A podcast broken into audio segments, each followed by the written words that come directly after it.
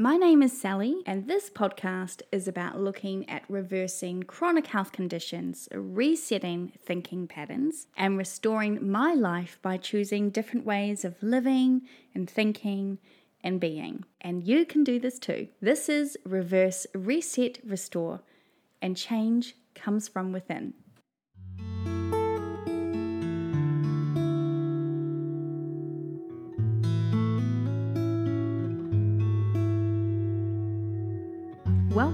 Show. We start this week's episode with a fable that most of us are likely familiar with, having heard it in some shape or form as a bedtime story or at school. These types of morality tales are designed to teach us something. This is perhaps one of the most famous fables of them all by the ancient Greek slave and storyteller Aesop. So settle back and take a listen while I recount my version of the story of the tortoise and the hare. A number of animals were enjoying a beautiful summer's day when Hare hopped on by. As usual, Hare began to brag to all the other animals about how quick he was. I'm faster than the river's current, quicker than rain hitting the ground, he said. Blink and you'll miss me, he boasted before bounding off to the other side of the field and then back again in mere moments. See how fast I am? Hare proclaimed, with barely a missed breath. Yes, replied some of the other animals. That was very fast, Hare. No one has ever beaten me, Hare kept bragging. And none of you ever will, he added, before turning his attention to Tortoise, who had been slowly munching on a delicious green leaf. Especially not you, Tortoise. You're too cumbersome and far too slow. It's a miracle you can get anywhere at all. Tortoise just smiled. I get there sooner than you think, she replied. Hare laughed, and then, turning his back on Tortoise, he asked, Who wants to race me? None of the other animals spoke up. No one wanted to race Hare, if anyone was being honest. For one thing, Everyone felt Hare was always using his speed to show off, and from past experiences, he'd never shown himself to be much of a gracious winner. I'll race you, said Tortoise. You? Hare leapt about him smugly. That's hilarious. Let's race to Long Mountain, and we'll see who gets there first, said Tortoise. The other animals gasped. Long Mountain! exclaimed Mouse. That's at least a half a day away for you. It's too, too far, said Bluebird. You'll never make it, agreed Fox. Hare smirked. Let Tortoise try. I mean, I would have just been happy to race across the field, but I'm going to win either way. No one beats me. So Fox sent Mouse and Bluebird ahead to Long Mountain while Tortoise warmed up for the race. Hare bolted around the field a few times while he waited, stopping in front of Tortoise on every lap to thump his feet on the ground impatiently. He didn't want to wait around for Tortoise to limber up, an idea that he found impossible anyway for a tortoise to do. Let's get on with it, said Hare. Are you ready, Tortoise? I'm ready, Hare, Tortoise replied as she slowly made her way towards the starting line that Fox had scratched into the grass with some sticks. On your marks, get set, and go, said Fox. I'll see you at the finish line, Tortoise, Hare said as he bounded away. Hare was almost over the hill when he looked back to see that Tortoise was still at the starting line. He couldn't help himself. He raced back to Tortoise, laughing as he pulled to a stop. You can start, Tortoise, you know, Hare smirked. Fox said go. I know, said Tortoise. I'm moving. Well, at this rate, I'll see you in a week, Hare laughed before bouncing away. In a flash, he darted over the hillside and was out of sight, leaving Tortoise plodding along at a tortoise pace. Hare, in the meantime, had hopped and jumped his way over a number of hills and ravines, and it wasn't long before he'd put many miles between himself and Tortoise. Long Mountain was quite a distance, even for a speedy hare. especially on such a warm day.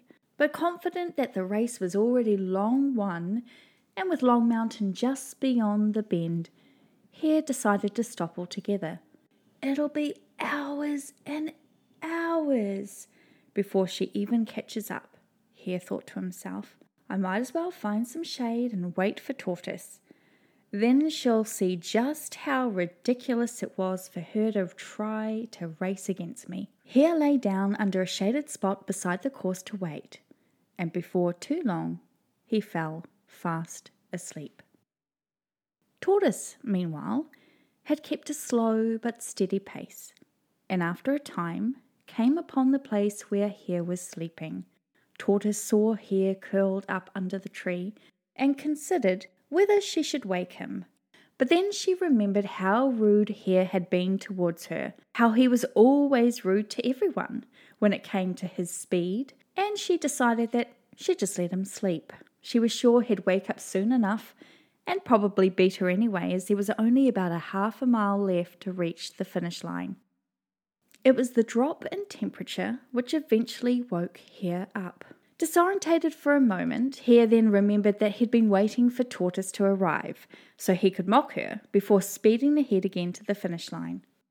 He looked down the road from where he had come and was surprised to not see Tortoise plodding along there. She really is slow, Hare thought. He decided that he might as well go ahead and win and wait for her at the finish line. Whenever that might be, he smirked. Hare was hopping along quite happily, thinking about all the jokes he would make at Tortoise's expense, when Bluebird fluttered towards him. Oh, there you are, said Bluebird. We wondered what had happened to you. I had a sleep while I was waiting for Tortoise to arrive, but she's still nowhere to be seen back there, Hare said. That's because she isn't back there, Bluebird said. She's almost at the finish line. She's going to win. Hare couldn't believe what Bluebird was saying and was about to tell her so when he rounded the final corner and saw Tortoise had almost reached the end. All of the other animals were there cheering her on as she inched closer to the finish line. No, he thought, and pushed himself as fast as he could go. I can still make it, Hare repeated over and over, his feet stinging from the impact of each thud on the hard soil beneath him. I'm making up ground, he thought to himself. But even with each step he gained, he knew it wasn't going to be enough. All he could do no matter how much he was pushing himself, no matter how much ground he gained, was to watch in horror as Tortoise stepped over the finish line. He tumbled right over her, just a step behind. But it was too late. She had won the race. Everyone was screaming with excitement and congratulating Tortoise, who was smiling broadly. She only beat me because I fell asleep waiting for her, bemoaned Hare. It's not a real win. Well, if you wanted to win, you shouldn't have stopped, said Mouse matter of factly. Slow and steady over fast and furious, Fox said, as Hare began to bounce away in a huff of embarrassment and annoyance. Tortoise called Hare to come back. He did so, with some reluctance. Go ahead, he said, avoiding eye contact. Go ahead and tease me for being so foolish and for losing the race. Tortoise nudged him gently with her shell. We both got here in the end. There are a few different interpretations of the moral of this story. The first and most famous one is that slow and steady wins the race. It was because the tortoise took the time, going at the pace that was right for them as a tortoise, that she was able to complete the race and, in fact, win it. Now, obviously, we know that had the hare not stopped and taken that nap, he would have been the winner. He had the natural speed and ability to win. The tortoise and everyone else knew that the hare's innate abilities meant he had a greater chance to win the race. But the tortoise wasn't focusing on what she lacked. She didn't get despondent as Hare took off and was seemingly well on his way to the win, but rather she did what she was able to do, putting one foot in front of the other, moving forward in perfect step with her capabilities. The second moral, perhaps Aesop wanted us to consider, was not just that slow and steady wins, but that impatience creates a loss for us. The secondary moral really focuses on the hubris of the hare and how, in his arrogance and subsequent carelessness, he forfeits what could have been an easy win because he had a sense of entitlement to it and quickly, or perhaps slowly, learned he let his ego get in the way. So, why the heck did I share this kid story with you today? Well, firstly, because I want to remind you that it's okay to be the tortoise in a world that wants you to be the hare. And secondly, to point out that when trying to be a hare, to do everything at top speed or judge ourselves and those around us for how quickly we can achieve something, really robs us of our peace. We live in a society where meeting our wants and needs immediately has almost been ingrained in us. We have this expectation for instant gratification.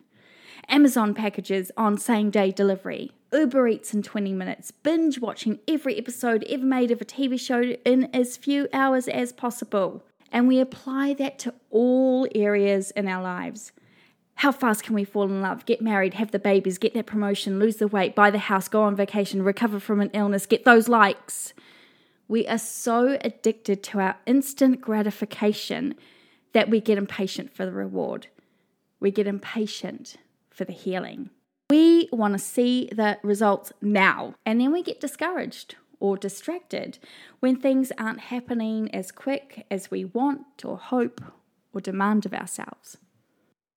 I think this great quote by Dr. Anita Sands says so much about the burden we put upon ourselves when we have these unrealistic expectations in our journey. Don't walk 10 miles into the forest and expect to get out in five. This is an invaluable observation, and it's one I think about a lot in the context of my body and its current state. We forget. We forget that what has taken years to get our bodies in this condition is not going to fade away magically overnight, no matter the lies the diet industry would have us believe. My inbox gets flooded with cleverly crafted bogus ads promising flat stomachs in less than a month, no exercise required. And they have the before and after pictures to prove it. Or take this pill three times a day and drop 10 pounds in four days. Or they use words like miracle, magic, and doctor recommended to hoodwink you, knowing your desperation to be thinner healthier, or to fit the perceived beauty standards of the day will drive you to try these things and part with your money. I mostly eat keto, and it's amazing how many companies have jumped on the keto bandwagon, plying their wares under the guise of being a keto product. And so few actually, really, truly are. They use buzzwords to entice you, to make you consume and we do. We consume all day long in this ever needing desire to remove ourselves from who we currently are. And even though these products fail us time and time again, we still try, desperate to shorten the miles back to the starting point where we think it all went wrong. And when our expectations aren't met when we think they should have been, we open ourselves up to falling into the trap of the hare. The hare wanted to prove his worth by how quickly he could make things happen. But he was arrogant and impatient, and in the end, it cost him the win. He was forced to see that there is something of worth in the consistency of the slow and steady, that true quick fixes are very few and far between. We've walked 10 miles into the forest of our circumstances. Perhaps our bodies bear witness to that old way of walking. Perhaps our distorted thinking cleared somewhere along those miles. And now we've come to a crossroads where we can see what changes we can make to be different. But we've somehow burdened ourselves with this expectation that it should only take us five miles to get out again. We are so impatient, frantic for the promise of what we think we need to be fulfilled, that we begin to doubt if we don't see immediate results. And that is where, if we are not vigilant, we subject ourselves to the here mentality of trying to race through our healing journey and forgetting that it's okay to take it slow and steady, like the tortoise. Change takes time. Have patience. Practice kindness. You wouldn't expect a newborn baby to start eating solids or get up and walk. No, we understand that development takes time. That's what you're doing when you choose to change. You are also making a choice to give yourself grace and patience in the process.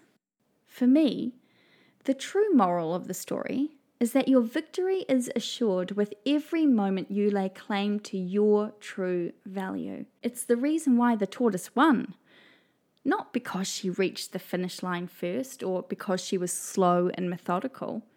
No, it was because even as she took that first step, she was stepping out assured of her own abilities and talents, and she never wavered, never compared herself to the hare or anyone else.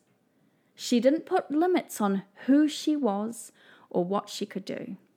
She knew that she'd get to right where she needed to be, no matter how long it might take. How much happier might we be if we had that same focus on recognizing the value in our own journey and just taking it one step at a time. Thank you so much for indulging me in this fable today. I'd love to hear if this story has given you a personal insight or another moral that resonates with you. Feel free to join me on my Insta page, Reverse Reset Restore, or the Facebook page, also Reverse Reset Restore, to keep the conversation going. And if you want to keep hearing more, please hit subscribe. I want to encourage you today to again consider Dr. Sands' words. Think about the areas in your life where you may be trying to force a quick fix solution after years of inflicting pain and suffering on yourself. If you've had a poor relationship with your thinking, your feelings, or your body, it's not going to magically be resolved in one moment. It is the slow and steady work of repairing your relationship with yourself that will help you find your way out of the forest of your discontent. This stuff takes time, and you're worth it. Don't walk 10 miles into the forest and expect to get out in five.